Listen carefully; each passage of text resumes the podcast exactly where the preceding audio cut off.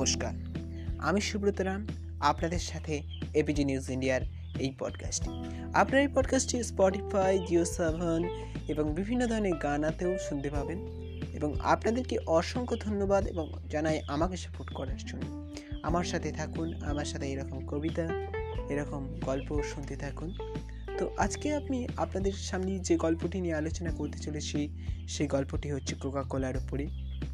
Coca কোলা আমরা সকলেই জানি কোকা কোলা ভারতের একটি বৃহত্তম ব্র্যান্ডেড কোম্পানি যেটা ভারতে খুব সুন্দর বাজার করে ফেলেছে আজকের দিনে।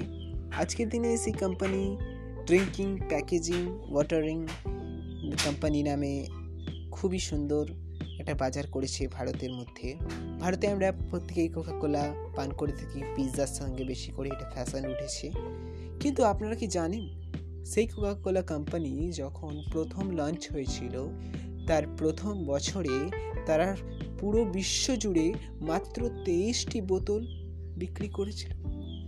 আজকে আজকে সেই কোকাকোলা কোম্পানি যদি হার মেনে যেত এবং তারা সেখানেই স্টপড হয়ে যেত তাদের বিজনেসকে তারা যদি থামিয়ে দিত, তাহলে কিন্তু আজ সেই কোম্পানি বিশ্বের সেরা ও এক নম্বর ড্রিঙ্কিং এজেন্সি নামে পরিচিত পেত না। অতএব আপনাদের কাছেও আমার এই আবেদন যে আপনারাও যেন জীবনে গিভ আপ নেবেন না। Don't give up it's your turn এটা আমার বক্তৃতা।